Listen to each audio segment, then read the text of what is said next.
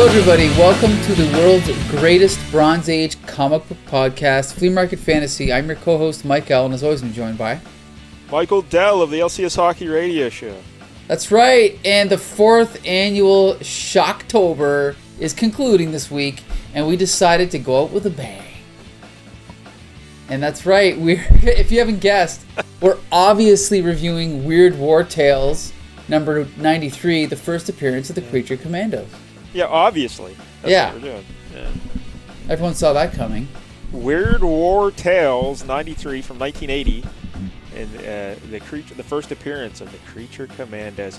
Michael, I had no idea this existed. I had no idea the Creature Commandos were a thing, Really? but uh, you seem to be aware of them that they existed. Yeah, I never read this before, but of course I've read Who's Who cover to cover. Oh, I always forget that. Yeah, I always forget. Yeah. So that's how I got exposed to all these obscure DC properties like Creature Commandos, which I've always wanted to read about, and so now I've, I can check that off my list. All right, so just a, a quick uh, thing here for the, the, the kids at home. Creature Commandos, it's basically Dracula, Frankenstein, and the Wolfman, but Right. they're uh, in uh, World War II. Right, and they have funky names.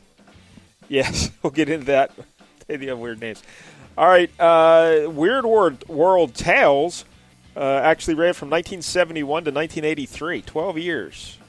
124 issues of Weird War Tales. And basically, this is a uh, war comic, but all the stories have uh, weird uh, paranormal angles to them. It's an anthology, another anthology book. Shock. Right. We've been big on the anthologies here for Shocktober this year. Uh, four That's right. anthologies. But uh, so all the it's it's like uh, all war stories, but they have ghosts or monsters or space monkeys or something in it. right? Nice. Now, have you read a lot of Weird War tales? That's just Zero. to say. Zero. Weird War tales. Uh, yeah, I've never read any of it either because it's DC. Uh, the the other notable thing about that is uh, Walt Simonson had his first published work in Weird War Tales issue ten. Really interesting. Hmm. Yeah, I don't know if it's uh, it's something. Yeah, it's something. Yeah. Uh, they actually had a mini series then in uh, 2000. They they rebooted it. Uh, Right. Eight issue mini series. Did you read that? No, I did not. Yeah, I bet nobody did. But you know, in between the, this story and that reboot, another character joined. I'm not sure if you came across her. Yeah, Doctor Myrna Rhodes, Also known as, uh, Doctor Medusa or something like that. well, yeah, Medusa. I just have her here as Medusa. So, Yeah, well, she's a Gorgon, right. which is uh, what Medusa was in the old. Uh, uh, what was that? Greek? Was that Greek, Greek? mythology, I think. Yeah. Yes. But that's like the lady with the snakes on her head. Right. So yeah, she's a. Must be tough finding combs. yeah. Lady with the snakes on her head. But uh, yeah, she joins. I don't know when she joined. She joins during the original run of uh, Creature Commandos. Yes, definitely. Uh, they uh, they were in issue 93 that we're doing here today. This is their first ever issue, and then uh, I think they made 10 more appearances before the series ended with issue 124. Now it wasn't it wasn't in a row. It was just 10 sporadic appearances. Mm, okay. yeah, I think their next one might be like issue 98 after this. I think so. Uh, there you go, Creature Commandos. I don't know, Michael. Is there anything else you'd like to say about this before we get going? Uh, I can only say that uh, the entry for Creature Commandos in Who's Who is drawn by Jerry Ordway, and it's great. Oh, I, And it's just a shot of them running, and it's really cool. And it's also where I learned their very un-universal horror esque names, which we'll get into, right? yeah, when they introduce him here. So let's look at the cover. Fifty cents. Wow. Yeah, 50 cents. All new number 93, November 25, action packed, all new pages of incredible combat, weird war tales. What's it? Uh, 1980. Does that seem pricey for 1980? 50 cents. Uh, no, I think that's about right. They were going up every year 50 cents, then 60, then 75. Yeah, so Yeah. it's about right. Uh, yeah. This is uh, Joe Kubert on the cover, right? Yes, yes. This is a great cover. The the creature commandos are busting through a wall and there's a bunch of Nazi soldiers uh, down at the bottom pointing guns at them and one of them's kind of screaming at like sort of the viewer. like looking, like pointing, like, "Hey, look." And at the top left, there's a um, there's a blurb introducing World War II's weirdest warriors, the Creature Commandos. And we see all four members of the team there, and and uh, the Frankenstein's monster is holding a Nazi, and that's pretty much it. But it's a good shot. I like it. Yeah, Frankenstein's leading the way. He's got a Nazi uh, in one arm, and he's plowing through the wall. Then you got the Wolfman on his left, Mm-hmm. and on his right you have their commander guy. Um, I forget his name, Shreve or something like that. And then you got the Dracula guy in the back. And uh, yeah, so I like it. Good cover, Yeah, it's, yeah, it's Joe Kubert. and Now, also we- good color. When we open it up there, Mike, yo, we get like a splash page. There's like an intro. I guess these stories, I think starting with like issue eight of Weird War Tales, they're all narrated by Death. Cool. But and like each issue, he would be uh, Death is depicted as like a skeleton, a living skeleton, Mm-hmm. and he's uh, wearing a Nazi uniform in this issue, but he would always wear a different soldier uniform. ah, interesting. Yeah. Okay. So, but who do you think drew this picture here? Well, there's a signature Yeah. at the bottom that says RT. Yeah, I don't know who that would be though. It's definitely not Roy Thomas. No. Um. Wow. I don't know. RT. I don't know. Well, wait Yeah, a 'cause minute Pat here. Broderick is the artist for the story. right. But how about this? Why don't I punch in Weird War Tales? I went to Um, DC fandom and looked at And you didn't. And it doesn't say. No, it just has the the cover artist and Pat Broderick and whatnot. So Interesting. I thought you Uh, might recognize the. the no, no, no. Um. But if I think of it, I'll let you know. RT. Huh. Because it kind of looks like Kubert a little bit, like the line work. But uh, RT, maybe he just signed it RT, the, the RT and Kubert. Doubt it. Doubt it. But Yeah. um. All right, uh, yeah. So it's a death sitting there in a chair sewing a, a war. Uh, uh, what is he sewing here exactly? A blanket or what is he doing? He's sewing. Um. I don't know. He's Huh, sewing something. Yeah, he's sewing something. You're right. I don't know what though. Something red. Yeah, and he just introduces the stories, uh, kind of like your buddy Cain in the House of Mystery. Exactly. And then uh, we get into the Creature Commando story, and this is uh, written by J.M. DeMatteis. yeah, I'm not sure how to pronounce it. I thought I knew, but I was wrong. Uh, we've talked about him before on the show. I, I think uh, when we did the Ghost Rider ep- episode in year one, I think it was J.M. DeMatteis. And uh, Pat Broderick, we've talked about him on here. I think he drew the Invaders episode we did. Um, but uh, J.M. DeMatteis created the Creature Commandos. Uh, like he had the idea, and he pitched it uh, to editor Len Wein. And Len Wein said, "This is so silly and goofy, it just might work. Let's do it." And, uh, JM right. th- said he thinks Len Wein came up with the actual name Creature Commandos. Really So how about that? interesting. It's something, that's for sure. Um, yeah. Okay, so you want to just jump into it? Yeah, go ahead. So, oh my god! Every time I click, I get two ads. Okay, so with the splash pages again, it's a typical DC splash page. It's more like a cover. It's actually like a scene from the middle of the story, and the creature commandos are bursting through a wall, shooting their guns, and we see a bunch of soldiers in the bottom, at the bottom. Yeah, they, they do a slightly uh, interesting thing here with this one. Uh, like, uh, obviously, this is just basically a recreation of the cover itself. It's like Kind the of, same yeah. thing, and uh, where the creature commanders are busting through the wall at you. But then later in the story, they have this same scene, but from a different perspective.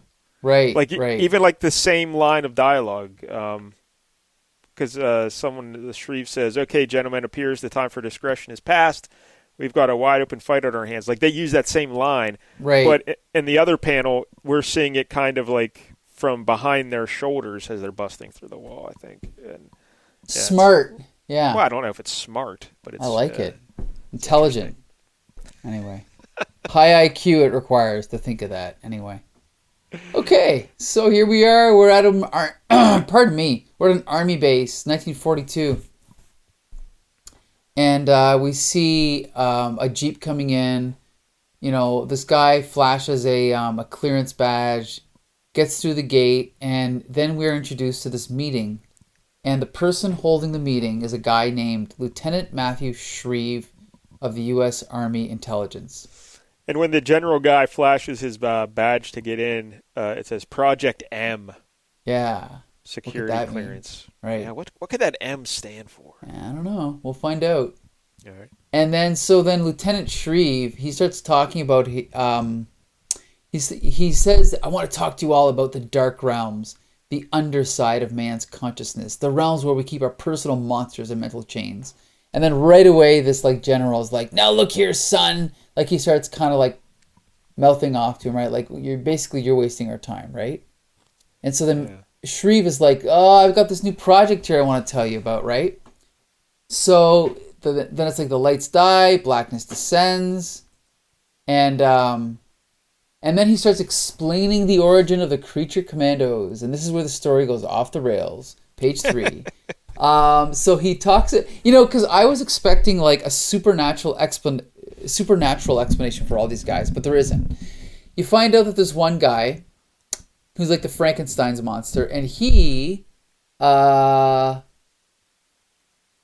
is just a guy laying on like a table. Oh, is this was this the Frankenstein's monster? You're all confused. Yeah, you Yeah. jumped ahead a little bit. Yeah, yeah. yeah. What happened here? Well, Oh yeah.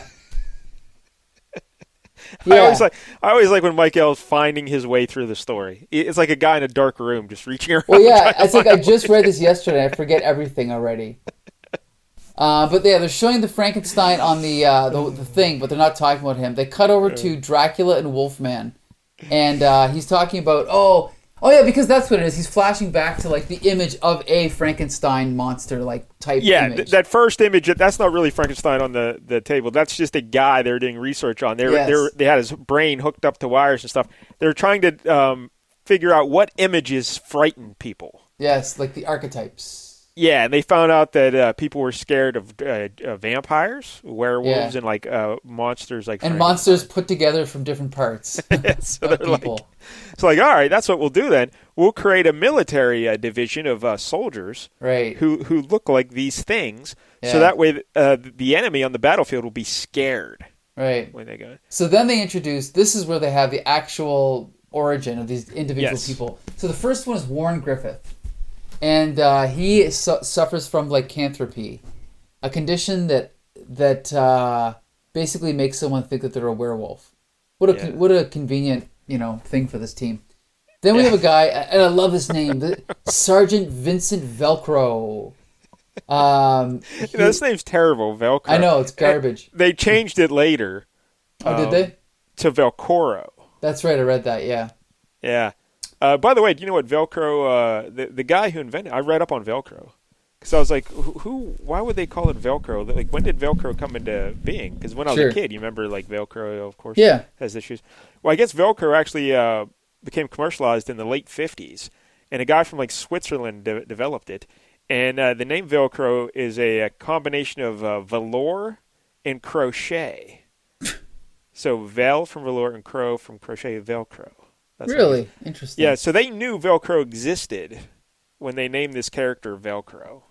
Yeah, that's what makes it worse. Yeah, like I thought, well, maybe Velcro didn't become popular until like Uh-huh. '82 or something. No, no, Sure. no, no, no. It, it was popular in the '60s and the Wow. '70s. Yeah, so they had to have known about it, and they still just named him Velcro. Jeez, that's bad. Yeah, that's. So yeah, this guy Velcro, he for six months was injected with a compound uh, composed of experimental chemicals and blood extracted from the New Mexican vampire bat. See again, this is not fa- This is not fascinating to me. Like to me, Oh, if, I think this is great. if I was writing this, I mean, we could talk about this later, but it'd be much cooler to be like, we found a werewolf, we found a vampire, right? And we Oh, And- I don't know though. I don't know. We'll we'll get into it later. Okay, but okay. yeah, so they made that wolf guy. Uh, they they injected him with shit to actually turn him into a wolf as well. You know, and then vampire they're injecting him with shit to turn him into a vampire. So- Yes, and then finally there was a Marine named Lucky Taylor. Look at that, another another clever name, Lucky. Like what the fuck is that? Anyway, um, whose luck ran out when he stepped on a landmine. Aw.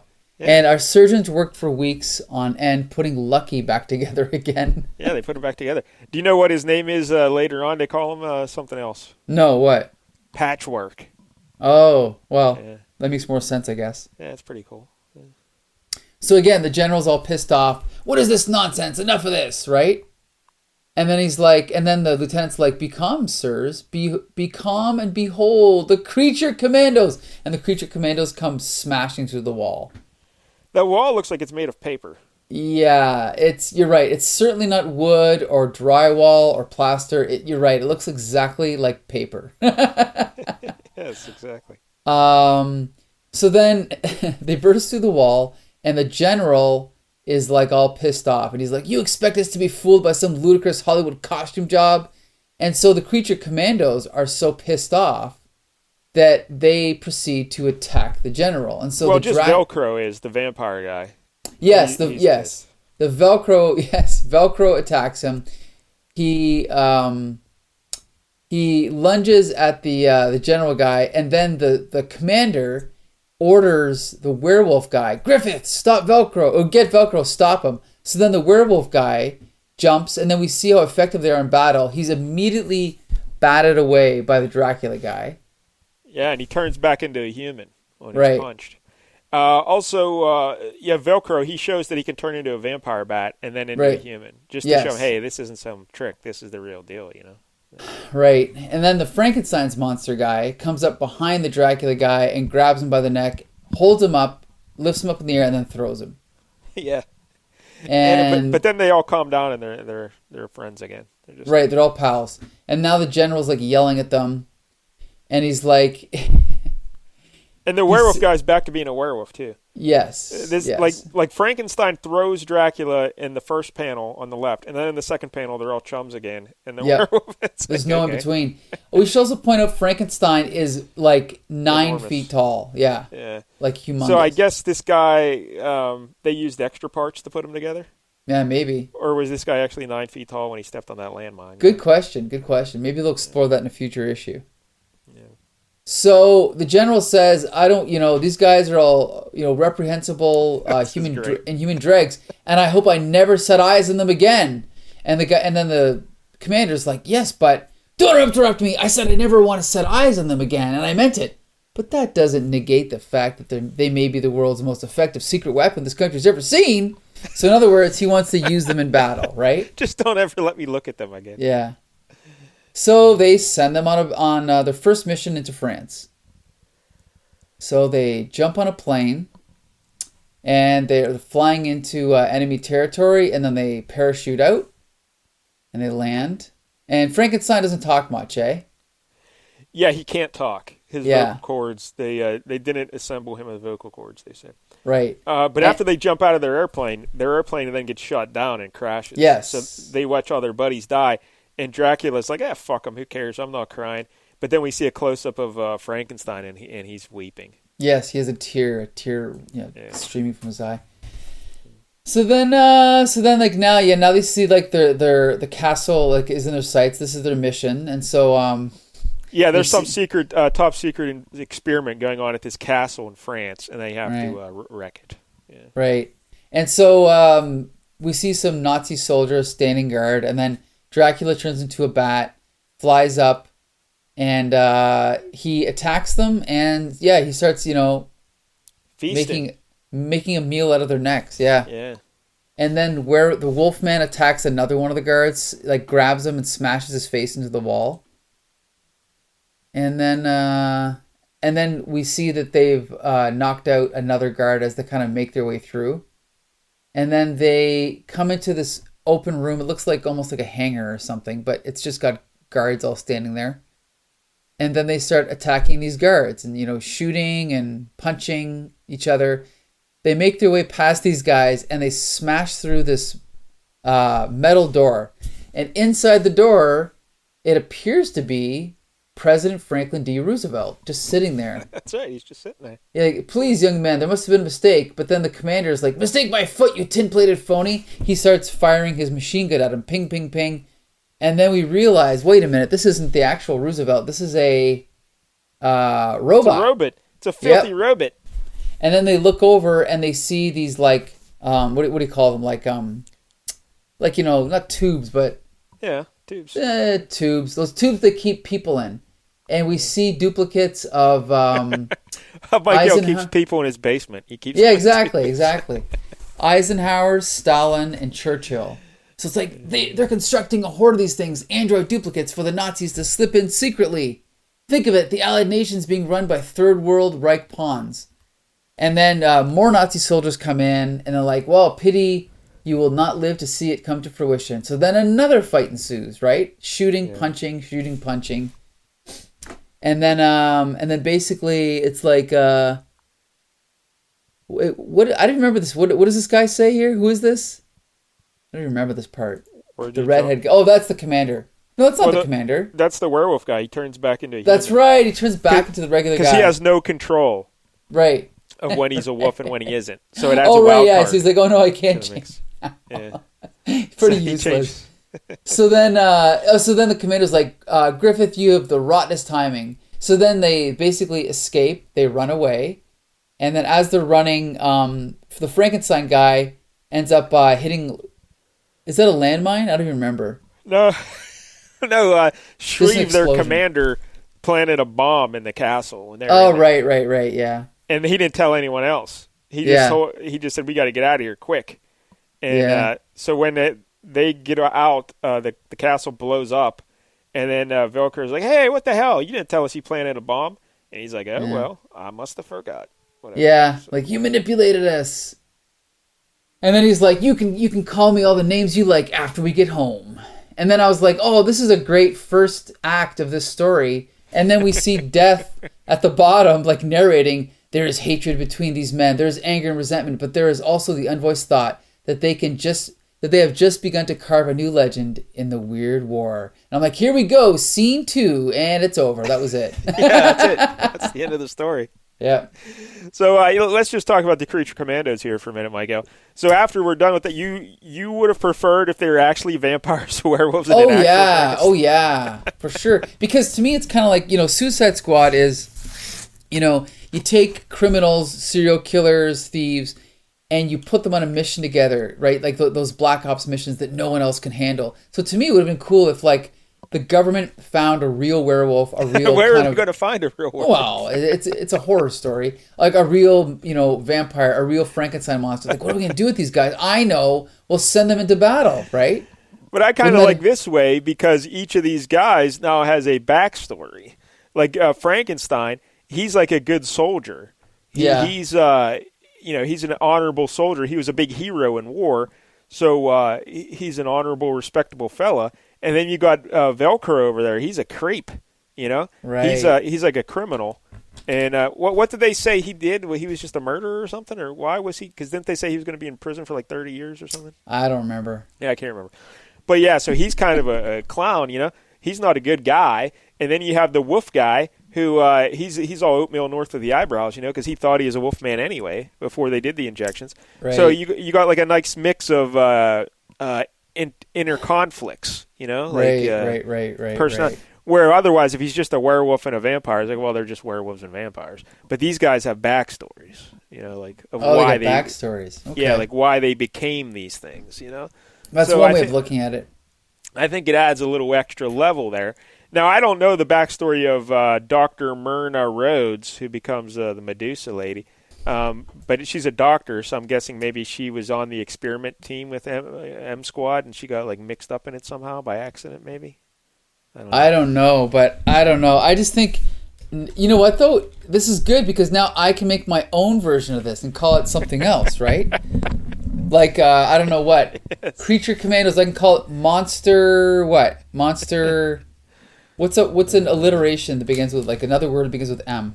A, a, a synonym for commandos. yeah, I don't know. Uh, Monster We'll think of something. Mash. Yeah, that's the only one I could think of too. All right, so there you go. But I, I don't know. I kind of like that uh, backstory. But um, so I don't know. The concept is obviously ridiculous. Yeah. Um, but I don't know. I kind of enjoyed it. Look at that. I think you, you liked it more than I did. It sounds like that's funny. Yeah, I mean the art, the Pat Broderick art is. We've talked about him. and It's not good. It's not great. No, I mean his line work is good, but his anatomy is all over the place. Yeah, and everyone's flat and lifeless, and you know, Right.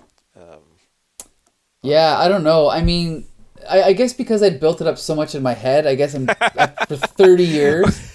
I'm kind of All disappointed. right, I guess that could be the difference. I had no uh, like preconceived notions that this was going to be awesome. I thought it was going to be terrible. Right, right. So then we go in and it's slightly better than that. I'm like, oh, all right, this is fine. But uh, yeah, I mean, it's terrible, but it's Mm-hmm. Yeah. a fun terrible. Uh-huh. So, all right. All right. Well, keep your eyes peeled for the Monster Mercenaries. Hey, there you go. Coming How'd we miss that? From Mike I don't know. Monster Mercenaries. Yeah, Monster Oh, Mercenaries. Monster. There you go. yeah, so I don't know. Um, yeah, I don't know about that story, but hey, maybe it gets better, eh? Yeah, maybe. It does. We'll doesn't. find out because we'll keep reading. Anyway. Okay, here we go. Now on to the next story because there's Yeah. three more, I think, four more. I don't know. I don't know. Yeah, there's a lot. Uh, oh yeah, this one. Oh boy, this is another good one. the ultimate weapon. this is like a okay. one-note story. Okay, Yeah, so this okay, we are this this story takes place in the like a post-apocalyptic uh Earth. It's in the future.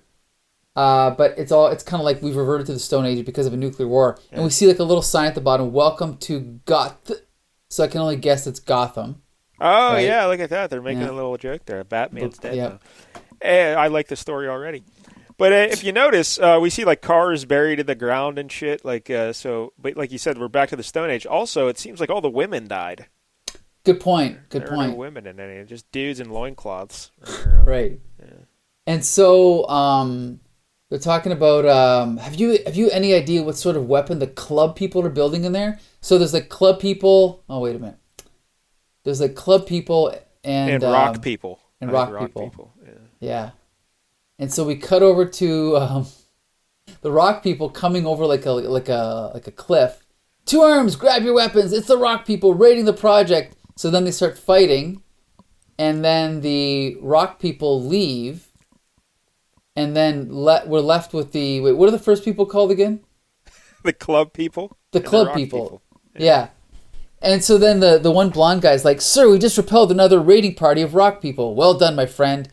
If they ever learned our secret they could annihilate us. And then we see their terrible secret. We look over. I'm telling you it's true. This weapon will revolutionize the art of warfare. And we see a wheel Yes. and then I'm like, oh, cool, scene one. Okay, let's get. Oh, oh, it's the end. That's the yeah, end it's a two-page story. That whole story is two pages. But here's what I don't understand: they're acting like this is some big thing, a wheel, like this is some secret technology. That, so these other club people, they didn't realize wheels existed at any Well- point. Like they had cars. We see cars like right there in Yeah, panel good one, point, good like buried in a like they didn't know. Oh, what are those things on the bottom of them cars? Oh, they're wheels. Why, why can't we? I don't know. Yeah, the problem is, is how long after? Like, plus there's skyscrapers in the background, so they still have access to all of the remnants of the you know 20th century human race. You're right. So why wouldn't they know about the wheel? It makes no sense. Yeah, it's, I, I get what they're going for here, but yeah, it doesn't really work. But uh, anyway, hey, Michael, then we get an advertisement. Mm-hmm. oh, like I was going to uh, mention this. Yep. Yeah, the uh, 1980s uh, cartoons on Saturday morning on CBS, and you get uh, Mighty Mouse and Heckle and Jeckle, Tom and Yep. Jerry, Bugs Bunny and the Roadrunner, uh, Fat Albert, Popeye. Right there in the middle, though, Michael, Drak Pack. Yeah. Hey, it's, It's almost like- the same thing. I know it's like the Creature Commandos came to Wow. life, and Drak Pack is the same story, except they're not in World War II, basically. But uh, it's the same kind of thing. Interesting. Um, Tarzan and the Lone Ranger. Uh-huh. Uh, then they have like an animated at 1:30 p.m. 30 minutes in the news. What the fuck was this? It's like a cartoon of a lot of news stories. Is that what- no, I think it's just actual news. Oh yeah, it says live action. Yeah, Right. in the news. But yeah, but that's the but the image itself is a that. cartoon image. Yeah. But it's a controversial, hard-hitting reports on current issues directly affecting you. Throughout the morning, you'll receive brief commentaries on the action behind each week's headlines.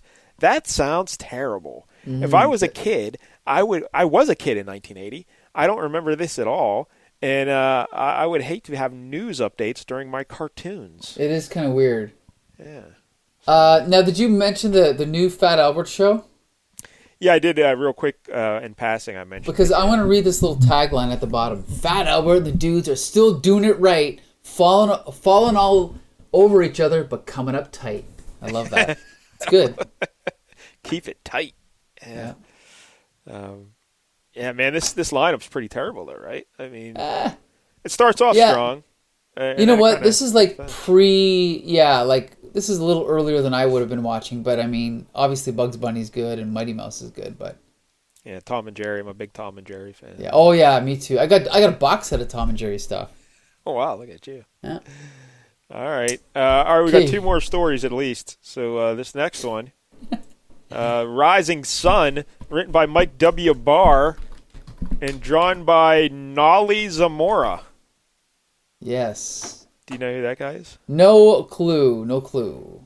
So, is he one of the? Remember all those Filipino artists they had? Was that kind Could of like be? Yeah, that could be. Yeah. that might be. Who did the Who did the Rock and Club uh, story? Um. That, oh, that was drawn by Dennis Denys Cowan art. Uh, George Kashdan writer. I've never. I don't think I've heard of Kashdan, but Denys Cowan I've definitely heard of. He did uh, a Batman story that we did with Yeah, uh, cousin Dennis Brandon. Yeah. Yeah, Detective Comics 600. that's right. You wouldn't recognize this is early Denys Cowan. Like that art looks nothing like Denys Cowan's art. Like if you know That's Dennis true. Cowan from later on, you would never recognize it as that. But um, That's anyway. tr- that's true. Yeah. all right. So Rising Sun.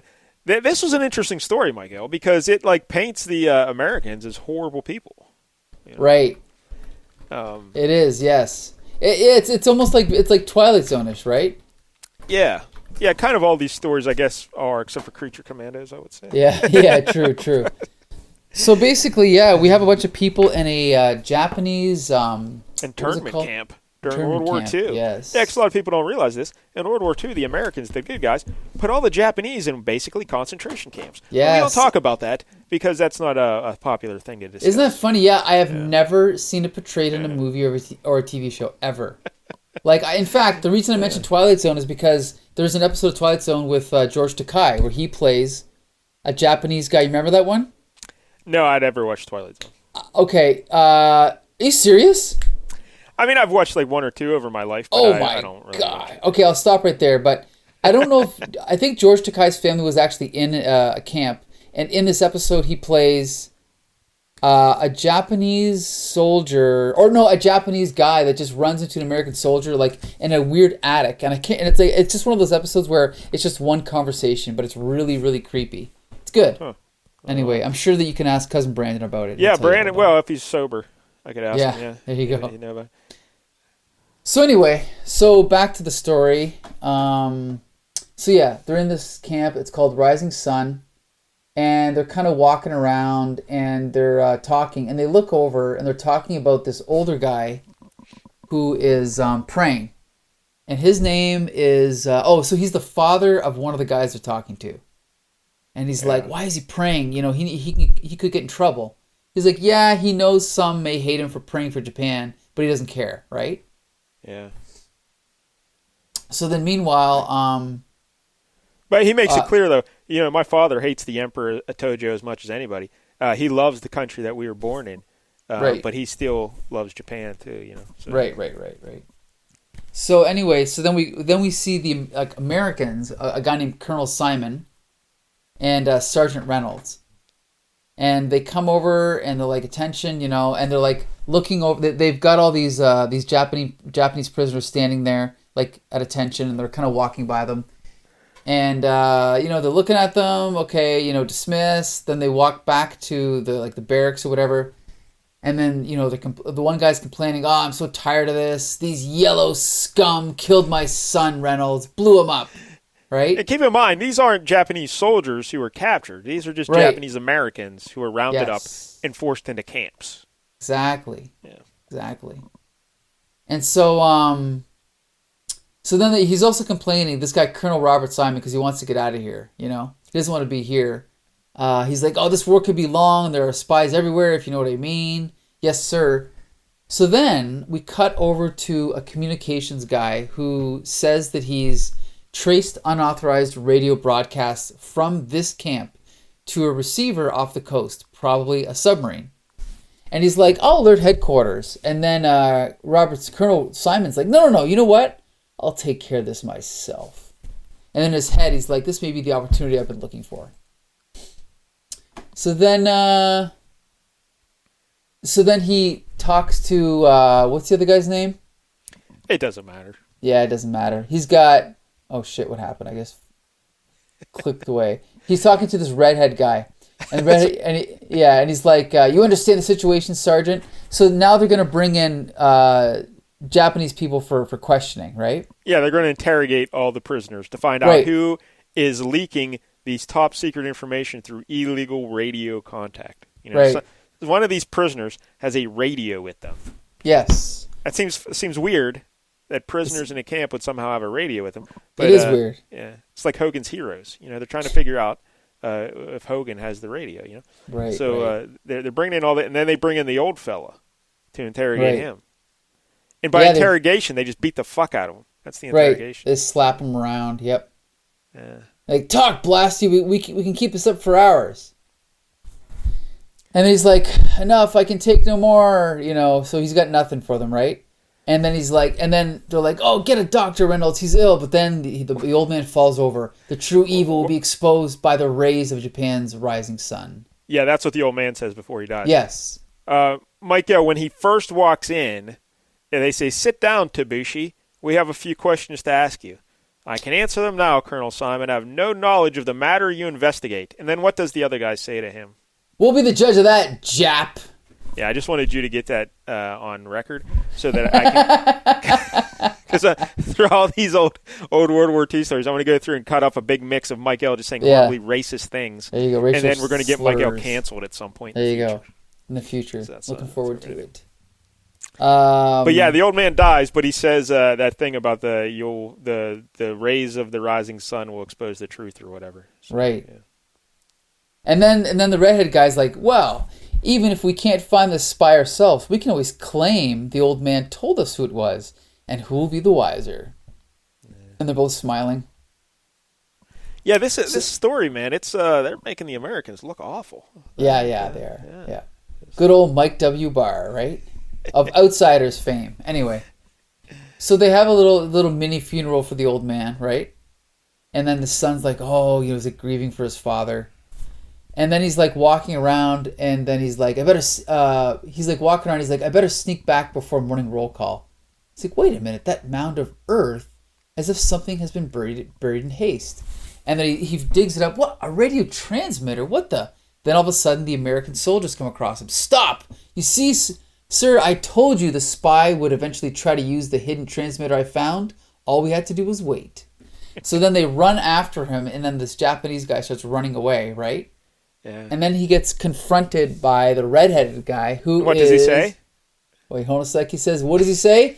Don't move, Jap, or, or you'll die right here."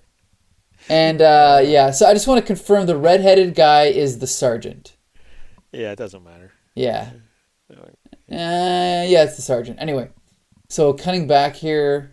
So he's like, "Good work, uh, good work, sergeant. Uh, the other guards should join us in a few minutes. Well, I've got him. He's the spy who's been transmitting troop placement info to the Japs." And then the Japanese guy says, "Wait a minute. How do you know the exact nature of the information being transmitted unless you are the real spy?" And the redhead, the redheaded guy goes, uh, yeah, well, I, yeah, Sergeant. The broadcasts were too short to tell exactly what was being transmitted. How do you know? And your answer better be good. And he's like, blast you, yellow Jap. Blast you to Hades. sure, I'm the spy. When I learned my transmissions were being traced, I hoped to blame it on the prisoners and make a clean escape unsuspected.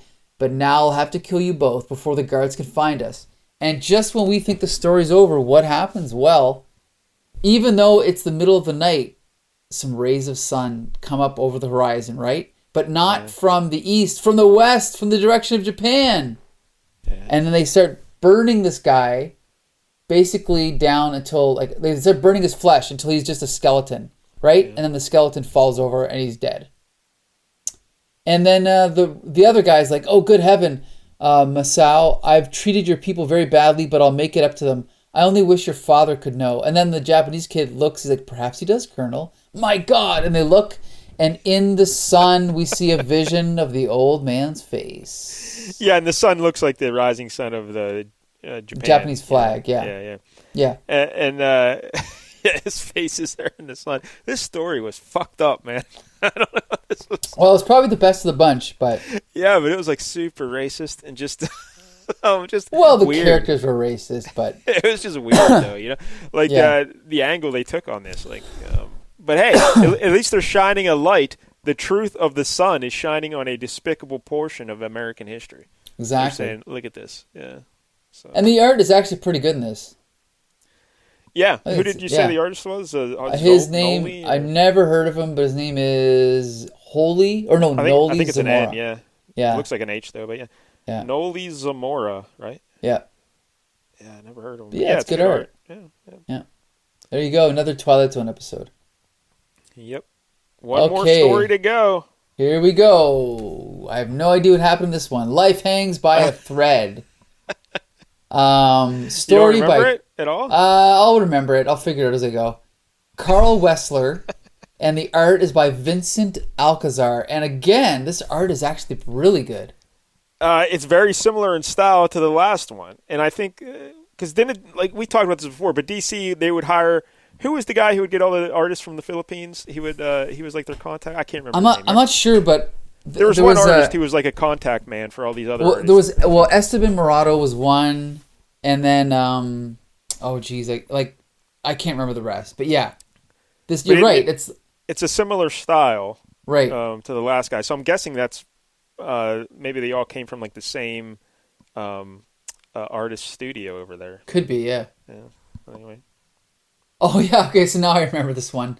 Okay, so we see a soldier um he's he's uh opening up a letter, like a like an envelope, and it's got a teddy bear inside. And he's like, "So I send your lucky teddy bear to bring back my baby boy. Love, mommy." And then this other guy's like, "Liar! Baby and mommy are not in that letter. Give it back, or I'll take you apart, Herbie." So these guys are making fun of this guy who's got a teddy bear in the mail from his mother. yeah, his For- mother sent it for good luck. You know, Right. Here's your teddy bear. Right. So basically, the point is, is that all of these pilots all carry something for good luck, right? And so the one guy's like, "Why not? Every man carries something for luck, Eddie. You saw my death's head. I wouldn't fly without it." And he holds up a little skull. And so then the the Uh, the yeah, there's another guy with like loaded dice in his pocket. right, And- right, right, Yeah, yeah. right. And so then they're all kind of just hanging out. And then uh, they're like, "Okay, well, uh, admit it or not, Eddie, having that fuzzy brown kid's toy in the cockpit makes you know you're safe. So we see this guy flying in his plane with a little teddy bear like behind his head. And yeah, uh, his uh, his commander tells him you, you're going to fly with that teddy bear. right, Like you know, this is good luck. It's a good luck charm. We all need them. You put that teddy bear in your cockpit and let's go. You know, So, right. yeah. And then and then and then the narration's like, you came out of it shaken, but okay. And you can break out in a cold sweat when you see how close it was. And then the guy's like, I don't see how that nip missed you. and it had to be with the help of your little brown friend. But he wasn't lucky for himself, Chuck. Look at him. And he points to the uh, teddy bear, and we see that the teddy bear caught a bullet, right? yeah, the teddy bear saved him by eating the bullet. Right. so then he brings it to this uh, nurse to sew up, right? And he leaves the teddy bear with the nurse. Uh, yeah, well, she he doesn't want to, but uh, well, he wants to leave it with her to, to get repaired, but she says it might take a while, and he has to go fly. So he's like, uh, she starts kind of making fun of him, like, "Oh, you need your lucky charm," and he's like, "I don't need it. I'll go. I'll just pick up my teddy bear when I get back. I'm not, I'm a man, you know. I don't need a fucking Right. teddy bear." So he leaves the teddy bear there to get stitched up, and he goes to fly, and his Right. commander takes issue with that. Right. Yeah. So, So then, what, what does his commander do, Michael? So he punches him in the face. He clocks him. he knocks him out. Mhm. he says, "You're, you're going to fly without your teddy bear? Fuck you!" Bang! Cracks him right in the Right. face. Right. And so that that guy's like knocked out. Like he's down for the count. And he's like, and uh, and then he's oh, and by the way, the the guy who punched him, his name's Chuck Taylor, Oh yeah, like the shoes, right? Yeah, he's like Chuck. Taylor, I'm gonna knock the stuffing out of you when we get back. yeah. Chuck Taylor and the other planes have already taken off, and Right. uh, so this guy wakes up and he's like, "You son of a!" And he gets in his cockpit and he takes off then, and uh, they engage in a big dogfight up in the air there, Michael. Right, right, right. So they're shooting back and forth, and then um, and then we see uh, the one guy. He's uh, he, so he's getting shot at, and he's like, "Luck, my foot. If you can outfly your enemy, that's all it takes." So his whole point the whole time is there's no such thing as luck. He doesn't need a good luck charm, right? Yeah. And then just at that moment, he looks over and Chuck has been shot. Chuck, oh my God, Chuck, bail out! But then Chuck is uh, getting shot up by the enemy, right? Yeah. Uh, well, no. Yeah. Chuck is uh, his plane's going down, but then the next panel, it's uh, oh yeah, that's right. That's a nip. That's a nip Yeah. getting shot. Sorry. this real racist terms on Mike L is going to be like 30 minutes long. Just nothing Yep. about Mike L saying a horribly racist thing. It's going to be amazing. So then the rest of the Zeros pull out of the fight and they fly away. And then the guy's like, uh, superstition my eye, I'm making it home safe without my stupid teddy bear. But poor Chuck is gone. Good luck, charm and all. No wonder that nurse laughed at my teddy bear kid stuff. Good luck, bad luck, hokum. I'm okay. But Chuck, but then suddenly you see something in the cockpit you didn't notice before, Eddie. There's a tightness in your throat and tears well up in your eyes. You choke, you saved my life, Chuck. He realizes that Chuck left his death's head for this guy to protect him. Yeah. Yeah. So good old Chuck. He knocked him unconscious, gave him a possible brain injury. Uh, but then he's like, you know what? I'm going to leave my good luck charm in his cockpit so he'll be safe. That's right. And I'll take the risk. And then Chuck died. Yep. So what about Chuck, man? What a guy! I would have just made him go back and get his damn teddy bear. Like, no, you go back. You get your teddy bear. You go. Right, right, bear. right. And that would have been it. But uh, so yeah, Chuck died to save his buddy.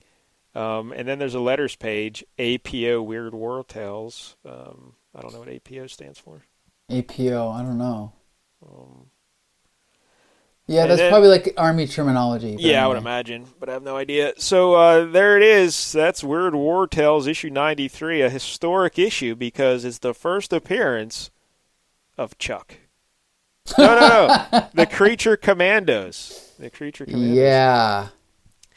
So uh, again, those final two stories, uh, interesting art. You know, the art was solid on both of those last two stories, um, Yeah.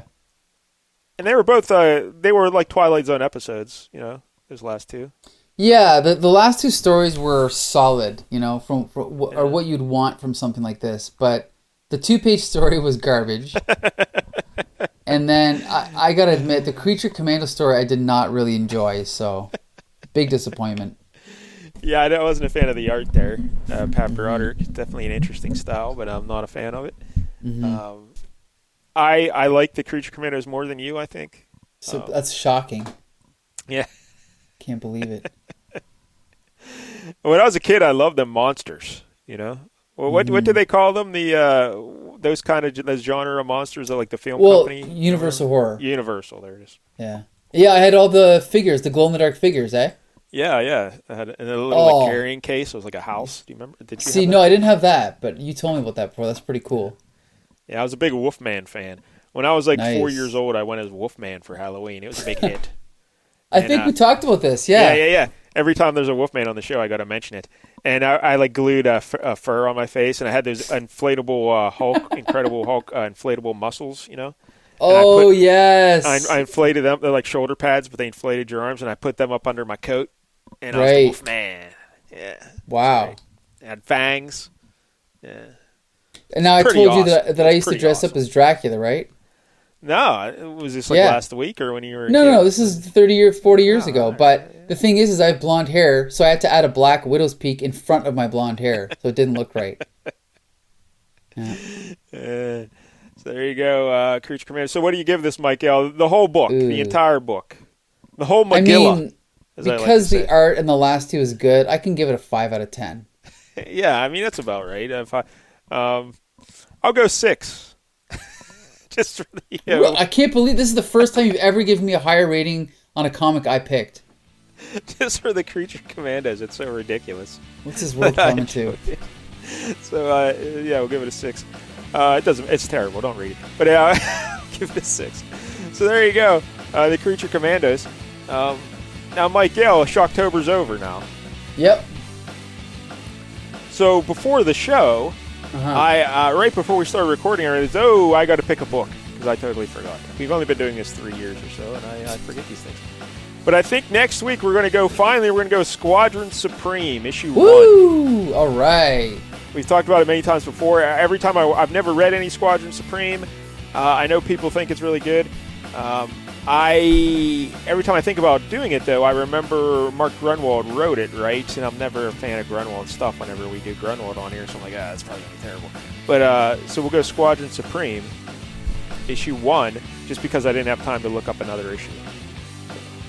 Yeah. well, I'll tell you this. What I know about this comic is this is Marvel's answer to the Watchmen. Actually, it technically came out before Watchmen, like a few months before. Yeah. So, yeah, we'll see how this goes. Yeah, we'll talk about it next week because I have some questions about that.